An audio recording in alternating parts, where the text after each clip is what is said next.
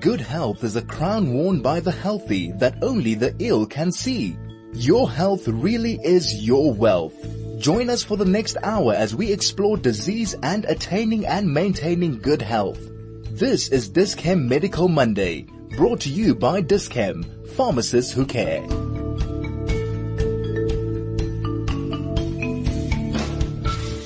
Welcome to Dis-Chem Medical Monday.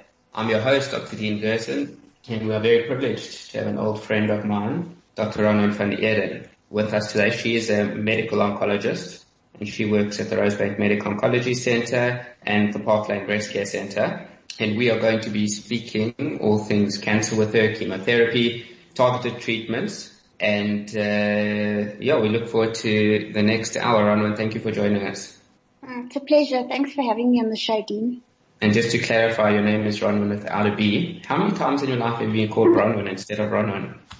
I think by you probably a couple of times, but yeah, that's generally me correcting my first name. Um, but sometimes just making just them aware. Because now people we're gonna now we're gonna have people googling you after this to come see you. So we'll just tell them to Google Van Eeden because maybe then that'll be easier than, than Ronwyn. Okay. Um, we're just going to do a short live live read. Make a difference during the COVID-19 pandemic with Dis-Chem. Your Dis-Chem benefit points can go towards supporting the Independent Solidarity Fund set up by the President. Dis-Chem is matching Rand for Rand, all points and donations, and we'll kickstart it with an upfront 2 million Rand. Money is raised will go towards those saving, saving lives of those people who are in need. Donate now by converting your Dis-Chem points via your Dis-Chem app or by the website. Together we are stronger, together and we can overcome this pandemic. Dis-Chem pharmacists who can. Thank you again, Ronwyn, for joining us. Has the echo gone away? Can you hear me nicely? Ah, uh, yes, I can hear you now. Thank you. Okay. Okay, fantastic. Uh, just to ask, uh, how's it been with cancer patients and, and your practice and the pandemic? We know that people who are on chemotherapy are immunocompromised. How's this impacted on, on your practice the past few months of craziness? Um, so I think the big thing at the moment is the level of anxiety that we have amongst our cancer patients and the ones who are receiving chemotherapy. I'm sure everybody's heard all over the news patients who have active cancer and those that are undergoing any type of oncology treatment are at higher risk during the COVID pandemic. And also like if they had to, you know, contract the virus that they would be a lot more severely ill than someone who doesn't have cancer. So I think patients are feeling generally very nervous at the moment. Um, what we have done at our center, and I'm sure also at the other oncology practices, is we just uh, take a lot of measures to ensure that our patients are safe. Um, we obviously implement all the hygiene practices. We also decrease the number of patients visiting the oncology center and also decrease the amount of family members and other people, uh, patients for chemo. I think what makes it don't then have someone sitting next to them while they're undergoing the chemo, which can also be a tough thing to have to do without support. Um, but it's generally safer for the patient and the patients have uh, been well looked after. Okay. Uh, I mean, yeah, it's a, it's a really a scary time, but just to reiterate you're not pushing off any chemotherapy or starting chemotherapy or cancers. I think a lot of people are probably scared to come to the doctor at the moment and are postponing therapies or getting checked out. So just to reiterate, you're not postponing anything or putting off anything. Um, not where it is um, medically um, feasible. So obviously, I mean, the decision always needs to be made between the patient and the treating oncologist um, what's the most appropriate way to go forward, you know, when doing their chemotherapy treatments. We also understand that outside of COVID, we still have patients who have curative cancers, so cancers that we can treat and cure. And those patients are always a priority because um, in the event that COVID eventually comes to an end, uh, those are the patients that will still uh, live healthily and have a long, good life. Um, if it's, for instance, patients that are receiving palliative treatments or not curative treatments, then um, it's up to the, the treating oncologist to make sure that they're giving it in the appropriate setting, that they're giving it for the correct reasons, um, and not treating patients unnecessarily or patients that don't need to be treated urgently. So I think we're prioritizing the patients who need to get curative treatments, those ones who need the chemotherapy to keep their cancers under control. So by no means are we stopping treatments just because of COVID-19. Um, but we are making sure that we make responsible choices and treat patients who are appropriate to be treated. Okay, fantastic. So just in your general practice, COVID aside, what, what are the most common cancers that you see on a day-to-day basis? Um, so by far, I would, um, especially for me, uh, working with um, the breast unit at Park Lane Breast Care as well. Um, I see a lot of breast cancer. That's by far the majority or the biggest population of patients that I see. I think what's important just to mention about the breast cancer patients is that um, it's not necessarily these days a disease of older women, um, but we're also seeing quite a climb and a rise in very young patients as well. I mean, I've got patients ranging from 26 years old, as young as that, um, you know, um, and the most common age group would be between 30 and 50 years old. And that's just to make patients aware that, you know, that irrespective of your age, if you're a woman, you have a risk for developing breast cancer and it's important to still do regular checks. I think also in the event of, um, in the era of COVID-19 now that a lot of patients are also delaying or postponing their screening appointments and um, are scared to go for their mammograms and their checkups in case they contract COVID while they're doing these appointments. I think screening is still very important because most breast cancers, if they caught early, they are curative. Um, and we don't want to miss these opportunities in, in patients as well. So I'm sure most of the screening and mammography units are taking extra precautions as well to make sure that patients are safe when they go for their screening. Um, other cancers is um, lung cancers, colorectal cancers, um, and we okay. also a whole range of solid tumors. Um, so and also some hematological malignancies as well, such as uh, lymphomas and leukemias as well. This is Medical Monday brought to you with compliments of Dis-Chem, pharmacists who care. I'm your host, Dean Gerson. We are speaking to Dr. Ronwyn van Eeden, medical oncologist at uh, the Rosebank Medical Oncology Center and at Park Lane Breast Care. Sorry if there's a little bit of a delay. I think uh, I might have to change over internet connections uh, myself.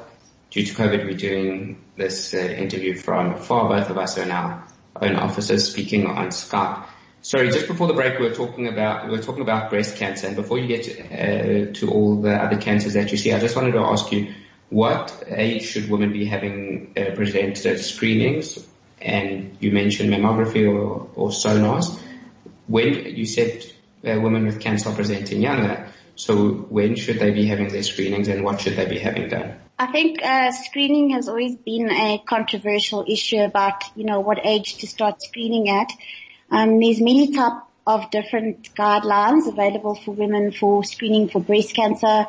Um, some uh, screening guidelines recommend to start screening from the age of 40 um, and to do annual screening some screening guidelines recommend uh, biannual screening as well. I think it's important to also take into account your family history. Um, if you've got a direct relative who's got a history of breast cancer, like your mom or an aunt or something like that, in general, those patients should be screening at a younger age. Personally, I feel from the age of 40 and to do annual uh, screenings for breast cancer. Okay, and those are mammograms and and uh, sonars where necessary. Correct, yeah. So um, usually uh, we use mammography for screening, um, or we use a, a, combination of different modalities. So um, mammography with an ultrasound as well. Um, in some instances, in patients who have a very high risk or a significant family history. We also sometimes suggest uh, breast MRI for screening screening as well. Um, also depending on the history and the patient's anatomy and the density of their breasts and so forth. Okay, brilliant. So uh, then you said past uh, breast cancer, you were seeing some lung cancer, some colorectal. Uh, what about in in uh, men? What's the most common cancer that you see? Um, so in men, uh, we see prostate cancer as uh, the most common cancers. Uh, there's certain cancers that are also more common in men than in women. Um, colorectal cancer we're also starting to see at a younger age in patients these days, and this is mainly attributed to lifestyle. Um, so lack of exercise, uh, bad eating habits, um, eating um, little vegetables and grains and those kind of things. Um, but prostate by far, by far is the most common cancer that's diagnosed in men. Okay, and what uh, what age? What's the age, or, and when should men start screening for that? So usually from the age of 50 and also um, similarly to women, if you've got a family history of uh, first degree relative who had prostate cancer, especially if it was diagnosed at a young age, you could also start screening earlier for that. Okay, and what's the screening involved uh, for prostate cancer? Uh, so usually, so as oncologists, we uh, don't do the screening as such. The urologist, um, the urologist yeah, will do it. Yeah, so the, basically the, the patient needs to discuss screening with the urologist, correct? Okay, so they'll do a blood test and maybe a rectal exam, which will be a whole other show when we get uh, a whole nother conversation. Yeah, and we'll get a, I think it's an important one, an important one, and uh, we'll get a urologist on to discuss that. Okay, and um, all right, so that's uh, breast cancer and prostate cancer. Uh, what what else you said? Colorectal cancers. What about your thyroids, thyroid leukemias, lymphomas? Do you deal with those as well? Uh, yeah, so thyroid cancer also in general um, is a fairly rare-ish cancer. And those also get managed not so much by medical oncology. Um, thyroid cancer usually involves a combination of surgery and uh, I know that should be your um, so usually a surgeon, so it will involve a surgery yeah. and also a nuclear medicine physician because they usually treat that with radioactive iodine. Um, so also for thyroid cancers, uh, medical oncology have a limited role in sure, treatment there. there chemotherapy is not that widely used. Yeah, so chemotherapy in general we don't use for thyroid cancers because they don't respond very well to chemotherapy. Um, so in general it would be management with a nuclear medicine physician and in some cases for thyroid cancer, depending if we pick up a specific mutation, we can also use targeted therapies for that as well. Okay. All right. So maybe you can tell us a little about what chemotherapy actually is and, and how it works. It's a word that people, you know, throw around. He's having chemo, she's having chemo. And uh, what exactly is uh, chemotherapy and how does it work? Yeah, so Anna, chemotherapy is quite a difficult topic always to discuss with patients. You know, we use the word chemotherapy, patients often um, a positive connotation towards chemotherapy. Um, this is usually because they know someone who had chemo or they've had an experience with a family member who's um, gone through chemotherapy, and they're very fearful of the side effects and um, you know, there's a lot of negativity that goes around with it. Chemotherapy by far currently is still one of the treatments that we use most routinely. Um, there's also a lot of other newer therapies these days, um, such as targeted therapies. Those are um, sometimes oral types of therapies that are used for specific mutations or specific types of cancers. And the other um, therapy that we have that's very new is immunotherapy as well. And what immunotherapy does is basically it um, harnesses the body's own immune system or activates the body's own immune system so that the patient's immune system then fights the cancer. Chemotherapy though still has a very big role in treating um, in treating cancers. We use chemotherapy in different ways and to achieve different objectives when we're using chemo for, for cancer treatments. Um, there's different ways we give it. Number one would be a curative treatment. So for instance, uh, we're giving chemotherapy when we know that it will definitely cure the patient. And we can give these in different ways. Um, and the terms we use usually is called neoadjuvant chemotherapy. And that would be chemotherapy that we give before surgery. So in certain cancers like uh, maybe gastric or stomach cancer, breast cancers especially where we want to shrink down the tumor first, um, to either uh, make it respond completely to the chemo as small as possible so the surgeons can do a better operation. And usually this also um, shows us whether the tumor is sensitive to chemotherapy or not. And a lot of these patients have very good results. The other way we can give chemo is something we call adjuvant chemo, and that's usually after a surgery, and that would also be more like a preventative type of chemotherapy so that after say a patient has had a, a lumpectomy or a mastectomy, if we think it is appropriate, we'll give chemotherapy to prevent or decrease the risk of recurrence of the cancer and to maybe mop up all the micro metastatic or small cancer cells that can still be um, in the body. Um, and then we also do chemo uh, concurrently. We can do it concurrently with radiation. So that's when we do chemotherapy and radiation at the same time. And usually this is smaller doses of chemotherapy where used as radiosensitizers or to make the patient's uh, tumor more sensitive to radiation. And that also usually we do in when we're trying to cure cancer or before a surgery. And finally, we also have something we call palliative chemotherapy. And what palliative chemotherapy is, uh, chemotherapy that's used when patients don't have curable disease, but it does sometimes help with um, symptoms or to give the patient a better quality of life. So in this instance, the, uh, the oncologist would use a treatment that is got maybe low on toxicity or low on side effects and they would use it to maybe um, shrink the tumor so that it gives the patient less pain or um, gives the patient more energy or combats the, the side effects of the cancer itself like weight loss, uh, lack of energy, um, and loss of appetite and those kind of things.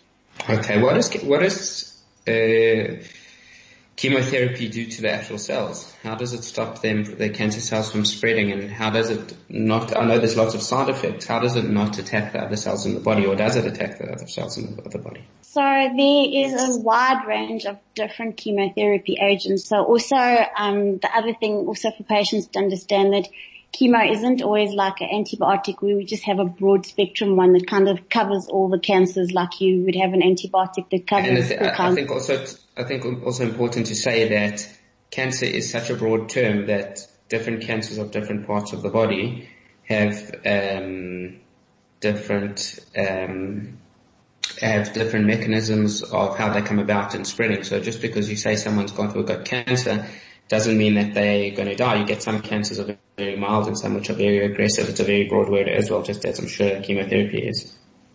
Correct. And I mean also for cancer, it also depends on the stage of the cancer which it's diagnosed at. So always earlier cancers have a better outcome, have, have better results because those are usually curative than if we diagnose them at a later stage.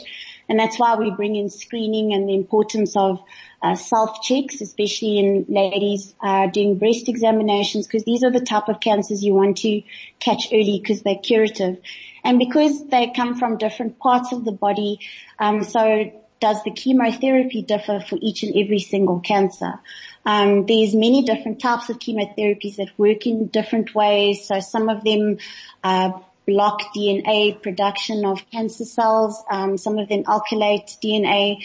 So um, usually the choice of chemotherapy would be according to the type of cancer and also to what clinical evidence and what data we have. Um, good, uh, good level of evidence to show that that chemotherapy works for that specific type of cancer. Based on what type of chemotherapy the patient's having, will they have different side effects, or do different cancer um, chemotherapy agents have have different side effects. Yes, they will. So also it's important to remember that we don't always use cancer for every single type of, um, which we can maybe touch a little bit on later. We use some of the, there's some cancers where we don't even use chemotherapy at all. For instance, like uh, renal cell cancer, which is a type of kidney cancer. Chemotherapy doesn't work for that uh, type of cancer. Also, we'd only use newer te- therapies such as targeted therapies or immunotherapies. So cancer, uh, I'm sorry, chemotherapy usually attacks fast dividing or fast growing cells. So that's why they um, usually attack cancer cells because they usually divide quickly or they grow quickly. Um, the side effects then that you get from chemotherapy um, would be on the, the, type of chemotherapy and also that it can attack um, fast growing cells within the body. So for instance, like your hair, it's something that has a quick turnaround time. You, your hair grows very quickly. So that's why some chemotherapies cause hair loss or your hair falls out. Um, also not all chemotherapies do that. So there's a lot of, um, you know, some patients say to me when I give chemo and their hair doesn't fall out, they, they question whether the chemotherapy is working or not. Um, but, um, it's like some chemos will cause hair loss and others won't. Um, also, for instance, nail, you can get uh, nail changes as well. Um, some chemotherapies also cause nausea, um, very rarely vomiting. Because also what's important to know is these days, besides for newer drugs, we also have newer supporting drugs such as antiemetics or anti-nausea therapy that's very good that combats or decreases the amount of nausea that you get with chemotherapy. So often patients can get through chemotherapy with having little, very little nausea or no nausea at all.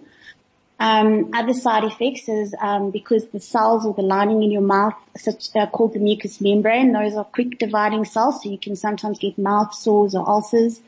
Um, this can also cause, um, it could also be in the lining of your gut. So some people can get diarrhea during chemotherapy.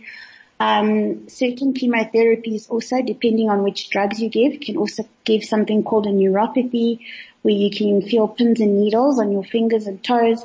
So really there's a really wide range of side effects that you can get. Um, a lot of them cause fatigue as well, but it's really um, specific. So according to which chemotherapy is given for which type of cancer and in which um, phase of the disease, whether it's early or if it's palliative chemo, you'll get different side effects. So it's important that if you have someone that's going to have chemotherapies, not just to assume that everybody has the same side effects and that everybody's going to be very ill. Some people get through chemotherapy with very little side effects. So it's important to discuss it with your oncologist what's to be expected and also how you manage those side effects. I suppose, yeah, I suppose everybody has a different journey through chemo and everybody's body res- responds differently to chemo. And I suppose Correct. also emotionally and mentally people respond different, differently to, to chemotherapy, which yeah, makes it completely, yeah. Yeah, I said what's not scientific, you know, from side effects of chemotherapy. Um, if you have a patient that's more positive and that has a good, um, you know, attitude or a positive attitude towards their treatment and that they understand that the, you know, often chemotherapies is not something that goes on forever, especially if it's a curative treatment, that it's a course that sometimes takes three to six months.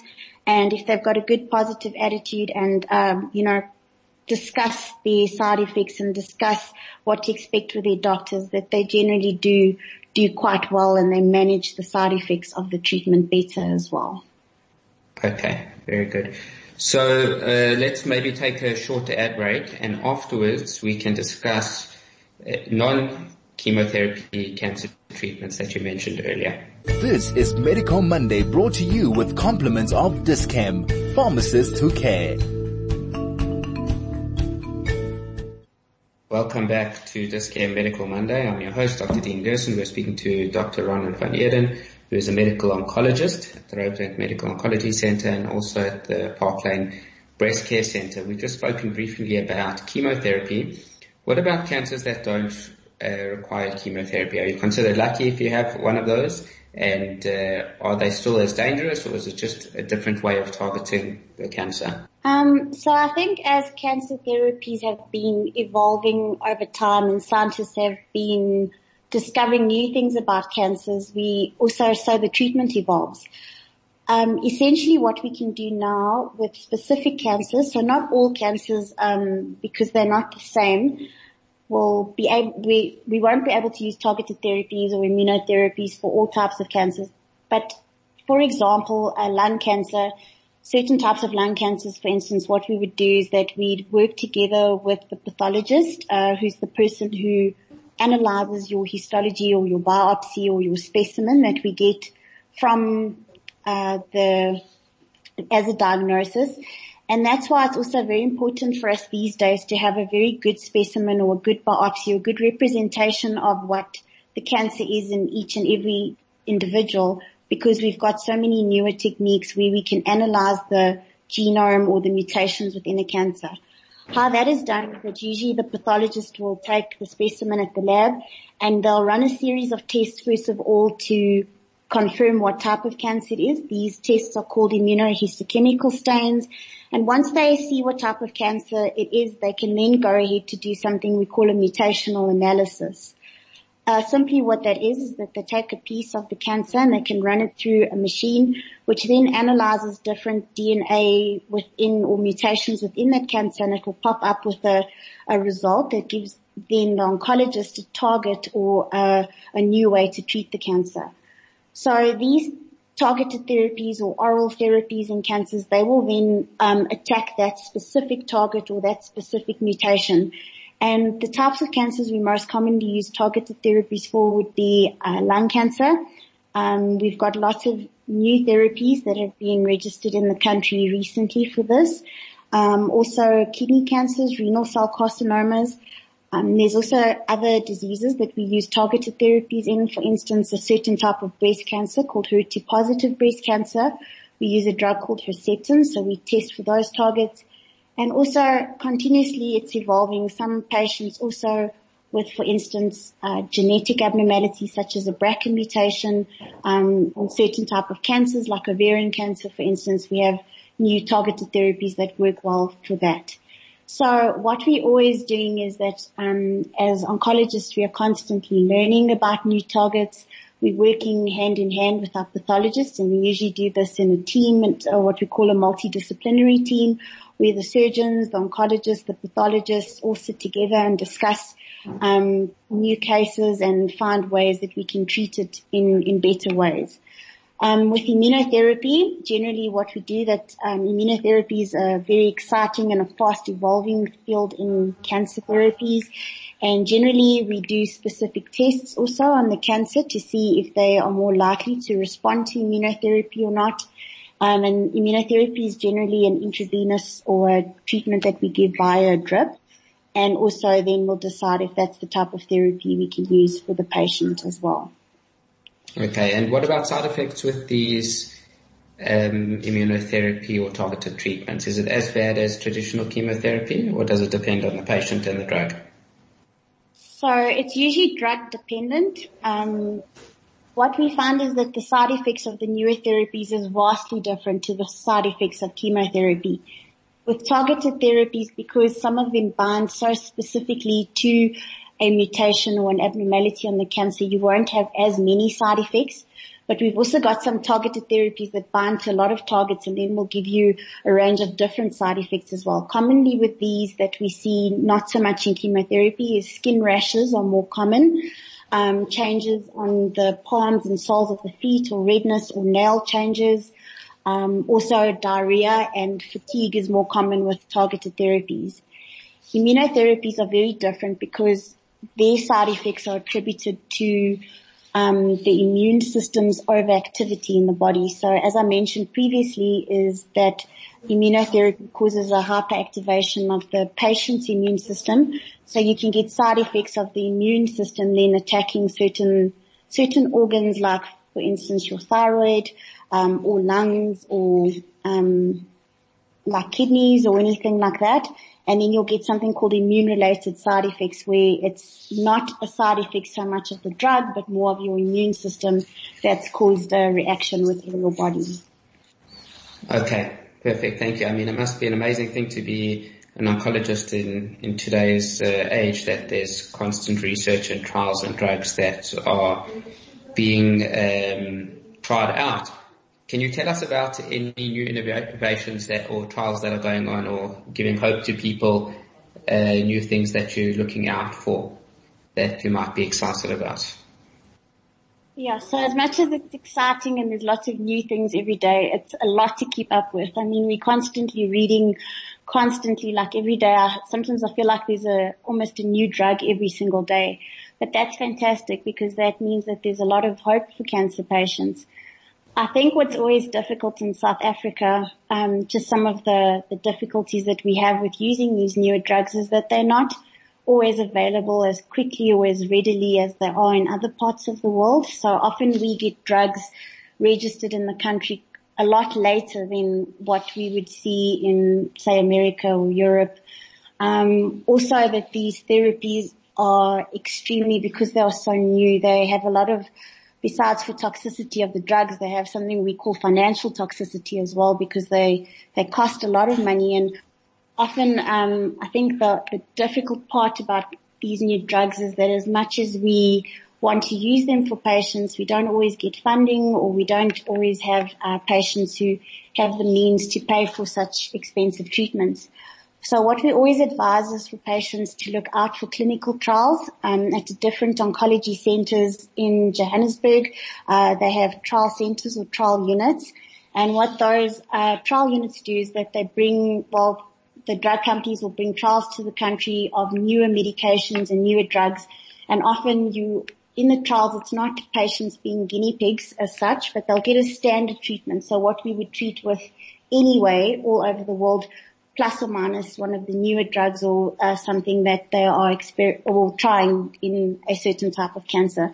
So always ask your doctor about clinical trials. Ask your doctor to look for trials that not only at the at the center you're being treated at, but also at other places, because often um, we can find something for your type of cancer that will allow you to have access to new drugs where we wouldn't usually get them um, if we went through the usual routes like medical aid or or something like that.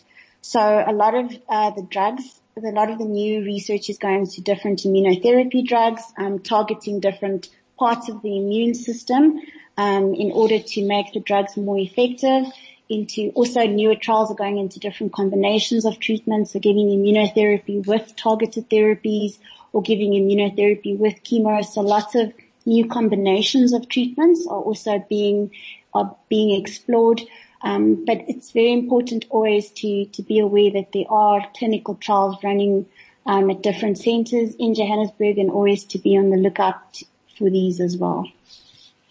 Yeah, okay. I mean, I guess people, yeah, I mean, there's so much, so many drugs out there and your center might not have the one that is best for you. So how, how do oncologists feel then about, I mean, obviously you, you've got your patient, but would you send them out to a different center which has a different trial or maybe overseas if something isn't available?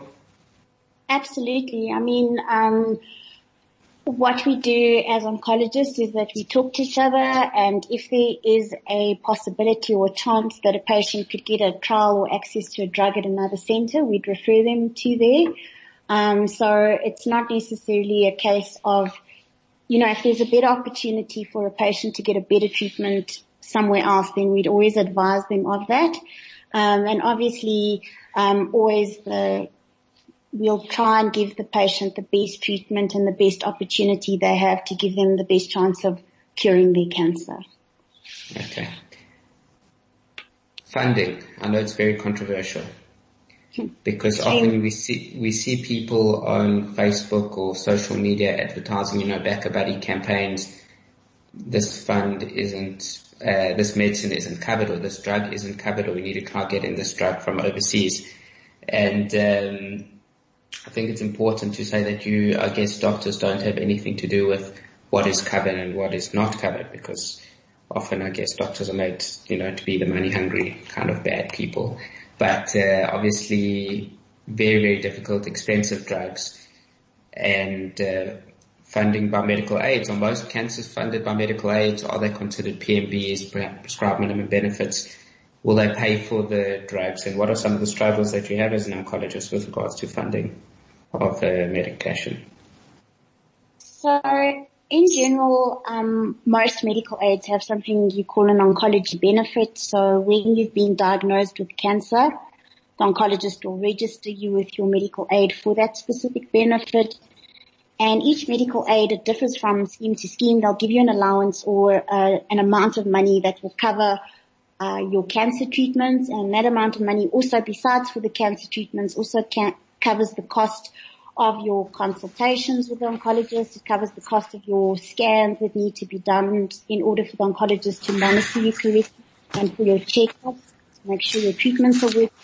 Also, um, the blood tests that you need um, be that we use as surveillance during your your chemotherapy or your targeted therapy treatment as well. So initially, it will sound like a lot of money that you have for these treatments, but when you put all the costs together, they add up, and often um, it's not really enough to cover um, what we would like to do. In general, chemotherapies, because they've been around for a long period of time, then there's a lot of generics or, or clones of drugs uh, those are generally uh, covered quite easily because they're not as expensive. But when you start talking about targeted therapies and therapies, then that becomes more of a challenge. A lot of medical aids uses an exclusion that they don't cover any of these newer, what they call targeted or biological therapies, and um, some medical schemes don't cover that at all, so they'll only pay for chemotherapy. So it becomes very, very difficult. And if they do pay for um, one of the newer immunotherapies, they might not pay the entire amount and the patients would still be liable then for a percentage of, of the cost. It makes it difficult because I think as an oncologist, sometimes you're aware of newer treatments or drugs that maybe would work better than chemo, but you're very, very tied or limited by what the funder or what the medical aid will pay for. Um, I think it's still important though to have a discussion with the patient and to tell them that what are all the options for their treatment, but what they, what you can give, you know, according to funding and those kind of things. And also, for instance, for our patients who, who have treatment in government or in state, um, because the budget there is so limited, uh, patients in general don't have any um, newer therapies. You'd only basically receive chemotherapy or one or two of the targeted therapies in government. So it makes it hard because it's really a challenge. You know, every day you see a patient and you want to do the best for them, but it's, it becomes difficult when you've got to make or fight with medical aids constantly. You write a lot of letters, motivate, um, and often we don't get it right for them to pay for the, the treatments and, and that's why we do see so often people campaigning or fundraising and those kind of things because we, we generally struggle on a daily basis um, for the yeah, it's it's, heart, it's heartbreaking because often people think because they do pay uh, a medical aid or they're on the top plan that everything would be covered. But unfortunately, you know, a lot of these things aren't covered. And especially then people who are not on medical aid and they go to government, I guess, um, the, A, the waiting list is, is extremely long and not all cancer treatments are available or covered. Yeah. And it's, it's terrible when you have someone who has the cancer that is treatable, but you actually can't do anything about it because of the resources that aren't available. Yeah, I mean, I've worked in, in the government setting as well, and obviously because um, the majority of our population, so I would say maybe um, 75% of our population is dependent on government and, and, state funding for their treatments, whereas actually a smaller part of our population, about 20 to 25% is covered by medical aids.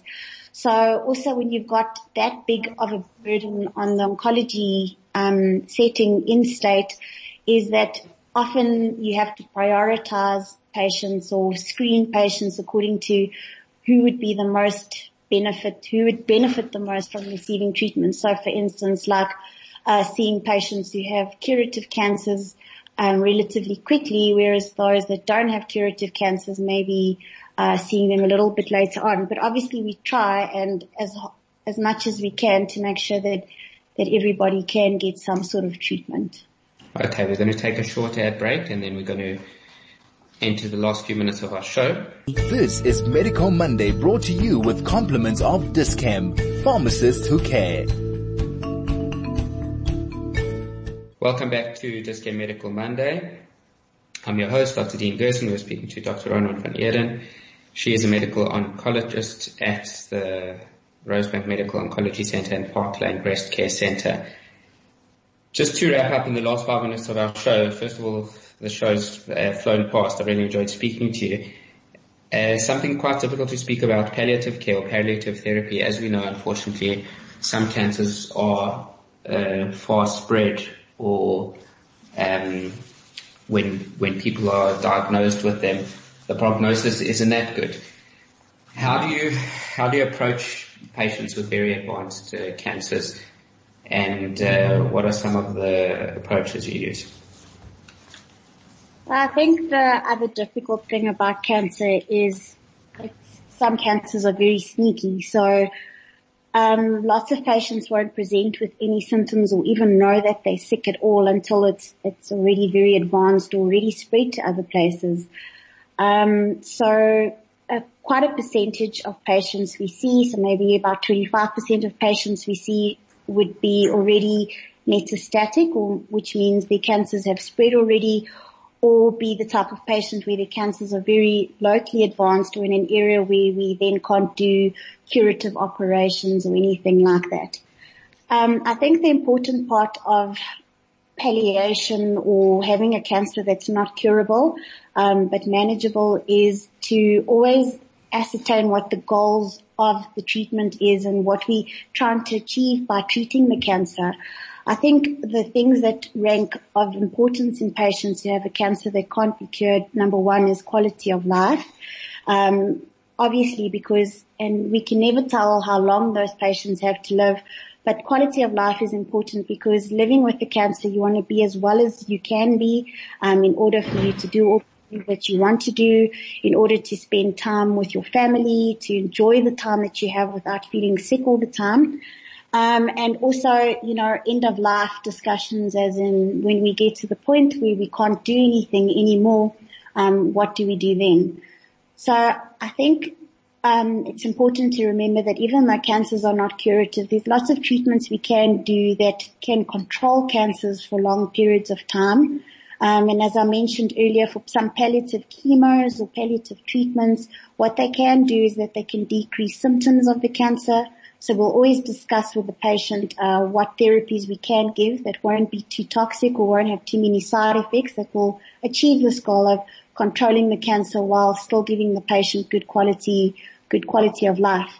Um, when we feel it's not appropriate to give uh, treatments for patients with uh, not curative cancers is patients that come in that are very ill or are um, something we call a poor performance status, meaning that they can't do much during the day or they sleep a lot.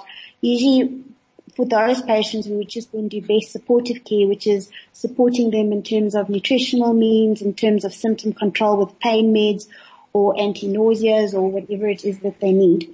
We often work closely with a palliative care team um, also, what's important to know is that some medical aids do have a benefit called an, um, some of them call it an advanced illness benefit or palliative benefit, which actually um, then allows for these patients to have another set of or an extra um, benefit or or coverage for things like home care or nursing at home.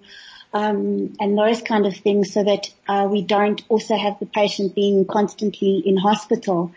I think important discussions to have with your family, um, which are always difficult discussions, are uh, what you would like at the end of your life. Where would you like to be? If you'd like to be at home, if you'd like to be at hospice or at a care facility, um, or if you'd like to be at hospital in the time. And I think it's very important to always ascertain what the patient wants themselves, not necessarily the family, but what the patient's desires are.